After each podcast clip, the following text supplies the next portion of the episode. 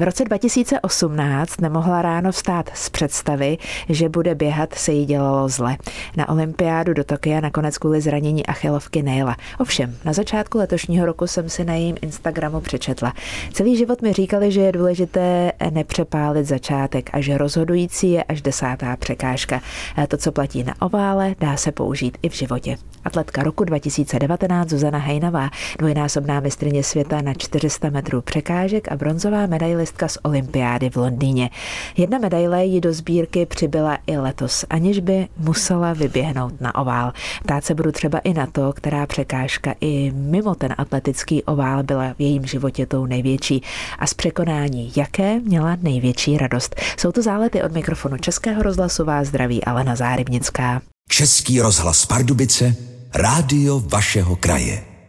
S atletikou začala Zuzana Hejnová v rodném Liberci v tamním Slovanu. Pak závodila za Jablonecký Lias, za pražskou USK a od roku 2013 je jejím klubem Dukla Praha. Třikrát byla na olympiádě, šestkrát na mistrovství světa, třikrát na mistrovství Evropy. První titul mistrině světa získala už v roce 2003 na mistrovství světa v atletice do 17 let. A ještě o rok dřív, v roce 2002, tedy přesně před 20 lety, byla na mistrovství světa juniorů pár pátá, ovšem v českém dorosteneckém rekordu. A to přitom běžela svůj čtvrtý závod na 400 metrů překážek. Zuzana Hejnová, pěkné dopoledne, Zuzano. Dobrý den. Těžko jmenovat všechny vaše úspěchy. Který je z vašeho úhlu pohledu ten nejdůležitější? Ono se mě na to ptá vždycky hodně lidí, kterého úspěchu si vážím nejvíc, ale já to nikdy nedokážu říct úplně přesně, protože Samozřejmě získat titul eh, je něco, něco skvělého. Ještě, ještě hezčí je asi ho obhájit, protože je to vždycky mnohem těžší. Ale zase medaile na olympiádě je asi pro mě to nejcennější, protože je to jednou za čtyři roky a nepovede se to jen tak někomu získat, získat medaily na olympiádě. Takže je to hrozně těžké to srovnat, ale ale ta olympijská medaile je, eh, je pro mě opravdu cená. Nejste první olympionička v rodině. Michaela, vaše starší sestra, reprezentovala ve víceboji eh, na letních olympijských hrách v Aténách.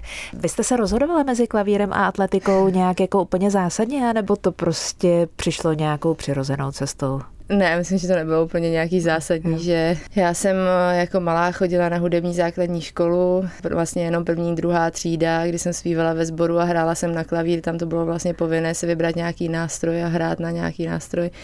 A mě to celkem bavilo, i mi to docela šlo, ale já jsem u toho nevydržela sedět a prostě doma cvičit. Bylo to takový, že vždycky jsem eh, cvičila vlastně den předem, než jsem měla tu hodinu, ale jako, že bych si k tomu sedla a pravidelně cvičila, to nebylo nic pro mě, to jsem radši někde lítala venku a věnovala se prostě tomu sportu, takže jsem to potom už dělala jenom tak okrajově, že jsem to opravdu měla jako kroužek, teda celou základku, což se mi potom hodilo vlastně i na střední škole ale věděla jsem, že ten sport bude pro mě vždycky číslo jedna. Z toho, co říkáte, mi vyplývá, že jste měla chuť sportovat, že jste nebyla dítě, které by k tomu vedli rodiče tak, že tady trénink a tady to takhle bude. Byla to i vaše aktivita, vaše radost? Já si myslím, že to byla asi především jako moje radost, že to nebylo úplně, že by mě do toho rodiče nutili. Oni mi úplně odmala nabídli vlastně všechny možné sporty. Já mám eh, fotky, kde, kde sotva chodím a už stojím na lyžích a na bruslích, takže my jsme opravdu dělali všechny možné sporty s rodičema. A potom vlastně uh, moje sestra teda dělala atletiku přede mnou, tak mi se to hrozně líbilo, že jí to šlo, vyhrávala, takže vlastně jsem chtěla být jako ona, šla jsem v jejich šlepích a nějak mě do toho vůbec nemuseli nutit, mě to prostě bavilo. Když mluvíte o těch vzorech, tak jsem četla, že vaším vzorem byla Alison Felixová, tuším, že devítinásobná mistrně světa, jedna z nejúspěšnějších atletek. Potkali jste se spolu osobně? Jo, potkali jsme se několikrát. Tak Řekla vlastně, jste jí to?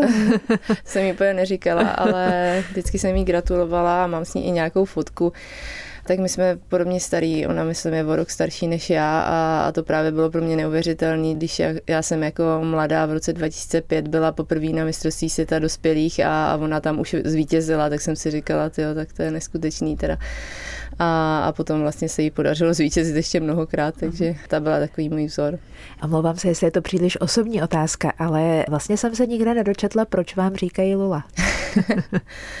To vlastně bylo jenom proto, že eh, jedna vlastně kamarádka mojí bývalé trenérky, teda na USK, měla malého syna a ten neuměl pořádně mluvit a neuměl říkat prostě z, neuměl říct Zuzo, tak říkal Lulo a ono mi to tak nějak zůstalo a naštěstí už se to, už se to docela vytratilo, pamatují si to už jenom takový starší, starší generace. Každopádně to bylo v rešerži, já jsem to čela v nějakém starším rozhovoru, tak se omlouvám, že jsem to vytáhla, ale no, ono je to nakonec velmi milé, tak pokud vám je to nepříjemné, tak ne, se za to omlouvám. Ale samozřejmě Zuzana Hejnová je hostem dnešních záletů a přes dívky nechávám ve stranou.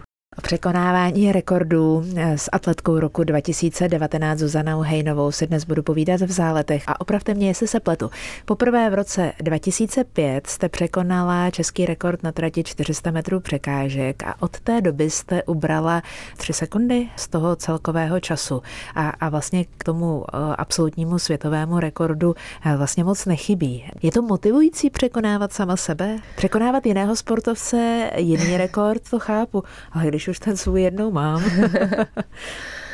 Je pravda, že ten český rekord byl tehdy hodně dlouhý, že vlastně byl nějakých 20 let a já jsem ho překonala v roce 2005 ještě jako juniorka, takže to bylo opravdu překvapení ale já jsem se vždycky chtěla posouvat vlastně kvůli sama sobě. Pořád jsem chtěla překonávat své hranice a zlepšovat si prostě ty osobní rekordy, takže v tu chvíli asi jsem nekoukala na to, kdo, kdo jaký čas má zaběhlý, koho chci překonat a tak dále, takže snažila jsem se vždycky, vždycky překonávat svoje limity. Dá se mimo závod zaběhnout lepší čas? O tom, jak by to bylo s uznáváním takového rekordu, jasně, ale zaběhla jste při tréninku třeba lepší čas než v tom konkrétním závodě? Ne, to se určitě zaběhnout nedá. Tam mm-hmm. Jednak eh, v tréninku úplně neběháme vlastně celou tu trať, že běháme eh, třeba kratší úseky, ale několikrát, takže vlastně v tréninku, jestli jsem běžela jednou celou vlastně čtyřstovku s překážkama, ale jinak vůbec, takže to vůbec takhle změřené nemám a taky je důležitý to, že na tom tréninku není vlastně, není ten adrenalin, není člověk tak vyhecovaný, nemá tam ty soupeře, ani vlastně na to není tak připravený, že vlastně ten trénink je náročný, takže vlastně nejsme tak odpočatí jako na ten závod a je to úplně něco jiného, takže nikdy v tréninku člověk nepodá takový výkon jako na závodě. Hraje tam roli natěšenost? Někdo říká, že třeba před vytrvalostním závodem nesportuje tak aktivně nebo netrénuje tak aktivně nejenom proto, aby neunavil svoje tělo, ale také, aby neunavil svoji hlavu. Platí to i u těch krátkých tratí nebo kratších tratí? Jo, určitě to tak platí, hmm. ale myslím si, že je hrozný rozdíl mezi lidma, že někteří, někteří jsou takový, že potřebují trénovat úplně do poslední chvíle Možná, aby neměli pocit, že třeba jako moc odpočívají, že nejsou připraveni na ten závod. Ale... Jako když si před zkouškou čtu až do rána skripta, když už jsem na to měla předtím spoustu Přesně jiného tak, času. No. Ale já jsem třeba byla ten typ, který si opravdu musel odpočinout před tím závodem, že jednak teda fyzicky a jednak i psychicky jsem potřebovala prostě tři dny nevidět tretry a potom, potom přesně tak se na to víc těšit a být vlastně i fyzicky odpočatá. Mm. Dosáhnete lepšího výsledku, když jste vyloženě jako nastartovaná a natěšená na to, že se opřete do těch bloků a že vystartujete na ten závod. Pozorujete to u sebe, že eh, v závodu dostane, nebo když se vám prostě jako chápu, že se vám někdy prostě nemusí chtít běžet, jako to je v celku přirozené, ale jestli toho lepšího výsledku zkrátka dosáhnete v okamžiku, kdy se víc těšíte. Tak já jsem to většinou měla tak, že jakmile jsem přišla už na ten závod a začala jsem se chystat na něj, tak, eh, tak už jsem se tak namotivovala, že jsem se skoro na všechny závody těšila, nebo byla jsem na ně připravená. Samozřejmě některé mě bavily víc, některé méně, protože záleželo vždycky na důležitosti toho závodu ale když se člověk těší a e, je tam je vlastně správně nabuzený a má ten adrenalin v sobě, tak, e, tak ten výkon je vždycky lepší. Mhm. Jak se pozná, že překážky jsou pro běžce to správné, že je spíš překážkář než e, klasický bě- rovný běžec? To musí asi poznat ten trenér, si myslím. Už jako u malého dítěte, když, když začne zkoušet s ním překážky, vlastně malé děti v atletice se začínají věnovat všem disciplínám. Není to tak, že by se hned od malička specializovali na jednu disciplínu. Takže já, já jsem zkoušela všechny různé disciplíny a překážky mi byly celkem přirozené, šlo mi to hned od mala. Nebyla jsem až tak rychlá, abych, abych mohla konkurovat na hladkých tratích, takže tohle byla pro mě asi ideální volba, kdy trenérka to se mnou zkusila a měla jsem i cit pro rytmus, takže, takže mi to šlo. Právě to, co říkáte, cit pro rytmus, je to to, co vlastně je úplně základní, protože vlastně jenom bychom si to dokázali představit, jak je vysoká ta překážka, kterou Naše skáčete. na 400 překážek je 76 cm. 76 cm. To, to není jako úplně prostě překročit, že jo? To opravdu jako chce švih a chce to právě přesně podle mého názoru rytmus a mobilitu, jako takovou tu vteřinovou eh, schopnost se přizpůsobit eh, pohybu, který třeba není úplně přirozený. Ale stalo se to pro vás přirozeností už? Jo, pro mě je to přirozený, protože to dělám opravdu od malá. Mm. Je, to, je to o tréninku, je to jako se vším, když něco budete dělat dnes a denně, různá cvičení na to, tak se vám to stane přirozené a, a nepřipadá vám to nic zvláštního, prostě běžet a v té rychlosti se odrazit přes tu překážku, ale, ale samozřejmě vím, že to není úplně jako standardní, že když se lidi rozběhnou, tak jim to dělá problém. Když se vůbec lidi rozběhnou. Zuzana Hejnová, posloucháte Zálety. Český rozhlas Pardubice, rádio vašeho kraje. S atletkou Zuzanou Hejnovou si dneska povídám v záletech. Vyskočil na mě při přípravě na náš rozhovor článek z roku 2019, kdy jste říkala, když mi to běhá, není důvod končit. Kdy nastala ta největší krize, kdy jste si říkala, že už možná přecházíte přes hranici, to, co je za ní, už pro vás není přístupné. Bylo to v okamžiku, kdy jste se na Tokio dívala eh, na televizní obrazovce na olympiádu v Tokiu? No tak to pro mě bylo samozřejmě hrozně, hrozně bolestivé. Ani jsem se jako na to nemohla moc dívat, vždycky jsem si to pouštěla i ze záznamu, protože mě to štvalo, že tam nemůžu být. Tak já jsem si vždycky říkala, že všechno se děje pro nějaký, nějaký duo, všechno se děje tak, jak má a bohužel, bohužel mi nebylo přáno a ačkoliv jsem na tu olympiádu odjet mohla, tak prostě jsem věděla, že bych tam ten výkon nepodala a to by mě vlastně stresovalo asi ještě víc, takže jsem si řekla, že nemá smysl tam jet, jenom se účastnit po tom, co už jsem tři olympiády absolvovala. Atletika je individuální sport, ale říkám si, že eh, ten tým kolem atleta je důležitý. Souhlasíte, potvrdíte mi to? Ten tým je určitě důležitý, ale v atletice to úplně nefunguje tak, eh, jako třeba si představím tým, eh, já nevím, třeba mezi tenistami, že, že prostě s tenistou jezdí trenér, fyzioterapeut, kondiční trenér a tak dále. My v atletice vlastně máme jenom svého individuálního trenéra nebo individuálního trenéra, který má třeba na starosti ještě další atlety, že máme tréninkovou skupinu.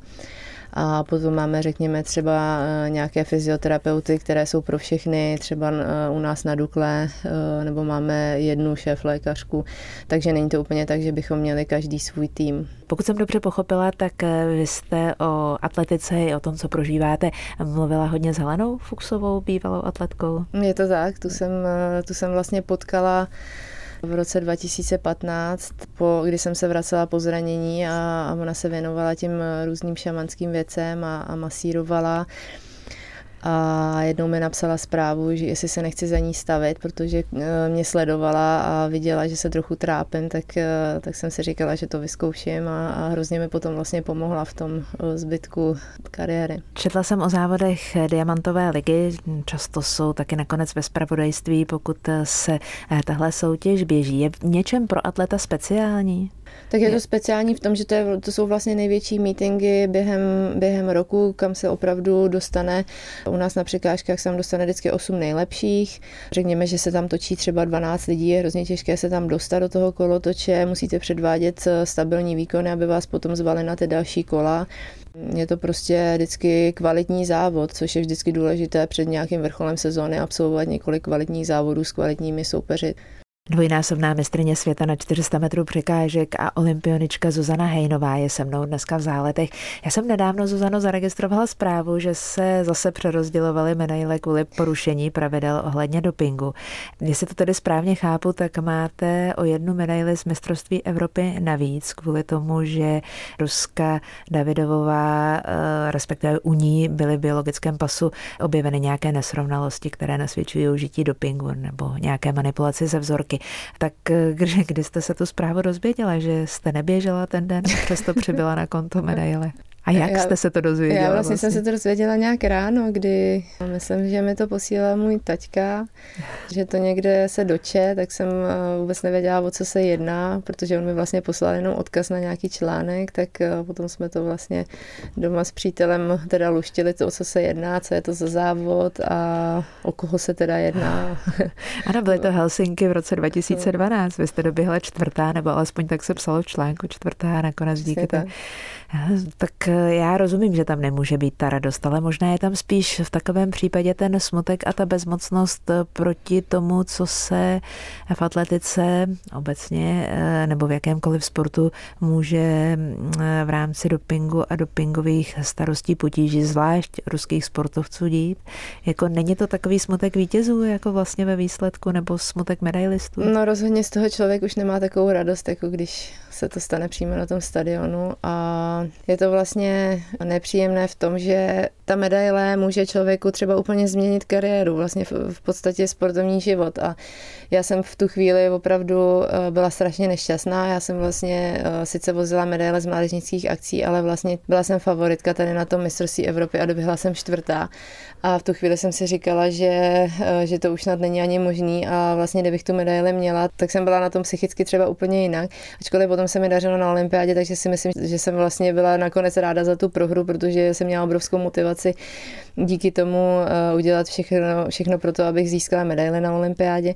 Ale je hrozný rozdíl být čtvrtá nebo třetí a zároveň třeba být stříbrná a být zlatá. To je zásadní, zásadní rozdíl potom v kariéře toho atleta, takže je to samozřejmě eh, velká nepříjemnost a, a vůbec by to takhle nemělo být. Hmm.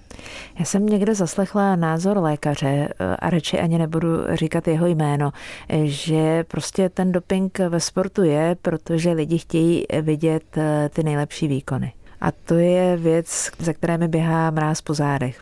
Ono se to bohužel vždycky dělo, děje a vždycky se to dít bude, protože jsou lidi, kteří chtějí dosahovat těch nejlepších výkonů a, a předvádět prostě i to, na co by přirozeně neměli, takže si pomáhají prostě těmi zakázanými látky.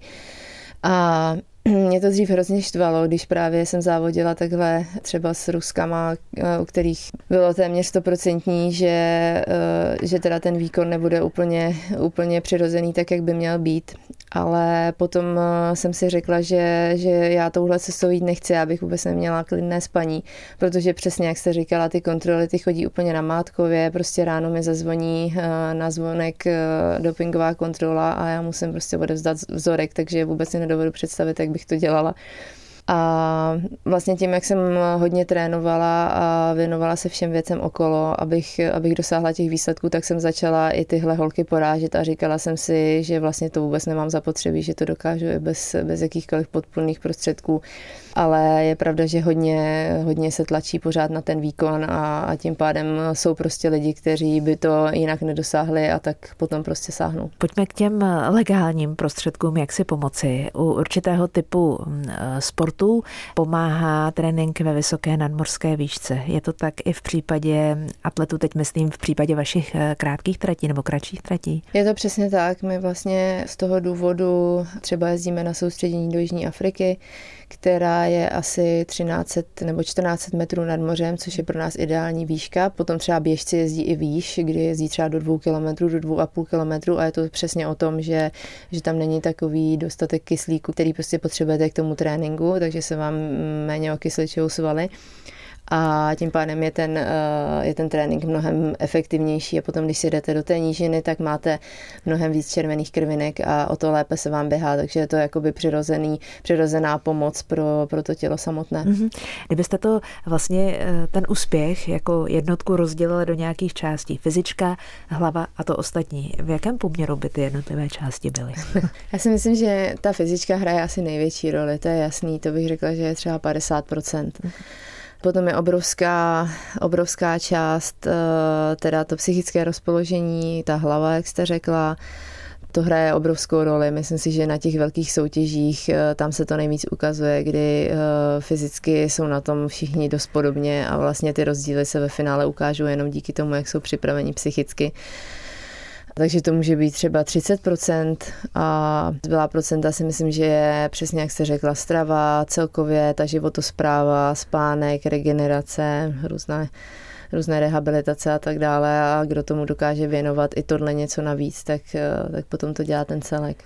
Co z překážek bolí nejvíc? Z tréninku na překážkách bolí nejvíc? Já si nepředstavím vůbec to, že bych jako vytočila kyčel způsobem, který kyčel vytáčíte, ale eh, co, co bolí nejvíc? Možná co je namáháno nejvíc, tak ono je to asi třeba i u těch achilovek jasné, i z vašeho vlastně sportovního a života. on to má každý člověk jinak. Někter, někteří běhají celý život taky překážky a s achilovkama problém nemají ale zase se jim třeba hodně trhají svaly, mají prostě častokrát eh, zraněná zadní stehna, protože se jim natrhnou svaly, na což jsem já zase nikdy netrpěla takže se asi nedá úplně to takhle jako konkrétně specifikovat, co, co trpí nejvíc, ale Ono je docela paradoxní, že vlastně i když člověk běhá ty překážky, tak na tréninku je až tolikrát zase neběhá, že tolikrát neabsolvuje, že my vlastně musíme co nejvíc eh, naběhat eh, těch hladkých úseků, abychom se zrychlovali a běhali dobře bez překážek a potom už jenom vlastně to převedeme na ty překážky. Tím, že to máme zažité už od mala, tak eh, už tomu potom nemusíme věnovat tolik. Mm-hmm. Zuzana Hejnová, posloucháte Zálety. Český rozhlas Pardubice, rádio vašeho kraje. Zálety dnes hostí Zuzanu Hejnovou, dvojnásobnou mistrně světa a medailistku z olympijských her. Ještě jedna věc, které bych se ráda dotkla, to je vizáž atletek. Někdy je to pěkná divočina. Já si pamatuju Griffithovou, Joinerovou a její nechty. To, to no. bylo zážitek mého dospívání. Předpokládám, že ona závadila někdy v 80. 90. letech, kdy jsem měla třeba víc času to sledovat. Předčilo to něco?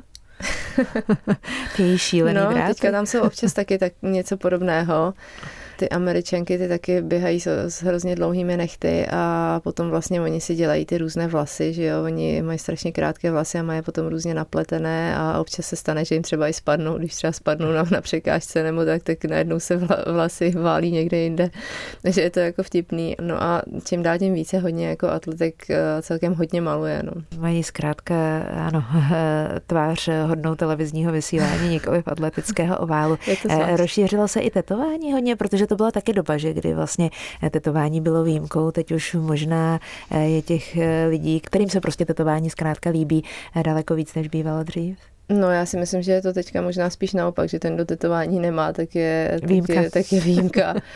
že teďka teda si nechávají všichni tetovat, všichni si nechávají nějaké nápisy a, a čísla a je to zajímavý, ale možná je to prostě trend téhle doby a třeba se to zase změní. Aha.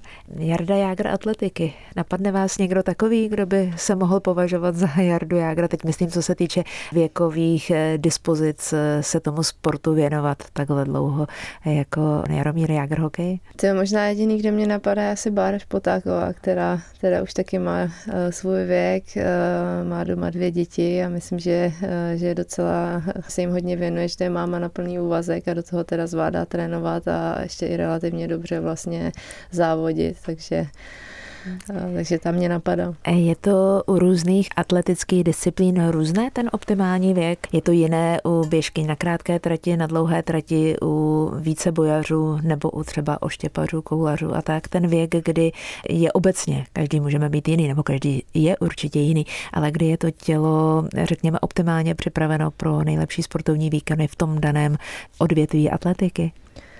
To, to jste řekla naprosto přesně, to stoprocentně v každé té disciplíně uh, úplně jiné a myslím si, že i díky tomu třeba, že Bára dělá oštěp, tak ho může dělat i, i v tomhle věku, protože ona to má prostě v ruce, má zažitou tu techniku a nemusí být až tak skvěle připravená fyzicky na to, aby ho dělat daleko. Prostě už ví, co tam má udělat, aby, aby to dopadlo dobře. Zatímco třeba já musím být na tom opravdu skvěle fyzicky, musím být uh, připravená, jak nejlépe umím, abych, abych dosahovala stále skvělých výkonů, takže uh, každá ta disciplína je určitě jiná a ne, nedá se to specifikovat konkrétně, že, že v 35 uh, je člověk na vrcholu ve všech disciplínách. S dvojnásobnou mistrně světa a olympioničkou Zuzanou Hejnovou si dneska povídám v záletech. Kdy jste si naplno prožila radost z vítězství? Jo, tak já jsem si to prožívala asi vždycky, když jsem vyhrála, tak to je vlastně úplně pocit, eh, který se nedá popsat a je to v podstatě jako droga, že jakmile se vám povede vyhrát, tak ho chcete eh, zažít znovu a znovu, takže vlastně pokaždé, když jsem vyhrála, teda myslím tím nějaký i třeba závody a montové ligy, nebo potom samozřejmě mistrovství světa, tak, eh, tak to opravdu bylo něco nepopsatelného. A když ty závody jdou jednotlivě po sobě rychle za sebou, tak funguje u vás takové to svléknout se z role, to, co říkají herci, když odchází ze šatny? To znamená eh, svléknout se z role vítěze a dívat se směrem dopředu. Jo, myslím si, že je to docela, že je to docela podobné, že, že člověk z toho, z toho musí mít radost, ale potom se samozřejmě musí oklepat a už zase se dívat směrem dopředu, jak jste řekla. Eh, minulý týden jsem byla na dvoračkách, eh, mluvila jsem s Milanem Starým, s chatařem tamním a s jeho vnukem Albertem. A tady je jejich otázka pro vás. Nás by zajímalo, za jak dlouho uběhne běh do vrchu z Roknice až na dvoračky. A kdy se běží takový běh? Je to většinou v srpnu. Tak já už si přesně nepamatuju, jaká je to vzdálenost, ale vím, že, vím, že jsme to jako šli pěšky, já nevím, skoro hodinu jsme mohli mm-hmm. jít mhm. pěšky nahoru Hmm, takže, a že to bude převýšení 712 500 metrů převýšení. Takže já si myslím, že bych to asi ani nevyběhla, že teda to je fakt šílený. Ale jako malá jsem docela měla ráda tady ty výzvy. Vždycky v Liberci byl závod bych na Českou chalupu, což bylo 3 kilometry pořád do docela prudkého kopce a vyběhla jsem celkem jako nic, ale postupem času možná mám i trochu jako zábrany tady těm, tady těm závodům. Možná, že nějakým stylem bych tam vyběhla, ale myslím si, že by to teda jako nestálo za řeč vůbec. možná, kdyby se s tou stála nějaká ta překážka, takže Ale zase ty vlastně zautomatizovala. Ty, ty domácí housky a, a, a ty dobroty, co tam pečou, tak eh, to by možná byla motivace velká. Dostatečná motivace, možná lepší než medaile, rozumím. A příští týden tu se mnou bude herečka Petra Špalková. Tak já bych se chtěla zeptat, eh, jestli třeba taky neuvažovala o nějakém sportu, konkrétně třeba i o fotbale, protože jsem zjistila, že teda vychází eh, z rodiny fotbalových nadšenců. A případně, eh, jestli je nějaký fotbalový klub třeba, kterému fandí. jestli fandí stejně jako vy Slávy? Jestli fandí stejně jako já Slávy. Budu ráda tlumočit, už eh, příští týden zazní, Zuzano, i vaše otázka. Co říct závěrem? Já jsem moc ráda, že jsme se mohli potkat osobně, protože já, já jsem, ne, já jsem vás viděla běhat moc krát a vždycky jsem vám upřímně přála to, aby eh, ve výsledku mohly být ty ruce vzhůru, myslím teď ruce nahoru z radosti, kterou Děkuju. vám sport přináší a moc si přeju, aby každá ta překážka, která v životě přijde, je, byla lehká, snadno překonatelná, stejně tak, jako snadno umíte překonávat překážku ve výšce 76 cm. tak ať se vám ve všem, co budete eh, konat, ať už to bude na poli sportovním anebo osobním, moc daří, upřímně vám to přeju a děkuju. Já moc krát děkuji za pozvání. A krásnou neděli přejeme vám všem. Tento pořad si můžete znovu poslechnout v našem audioarchivu na webu pardubice.rozhlas.cz.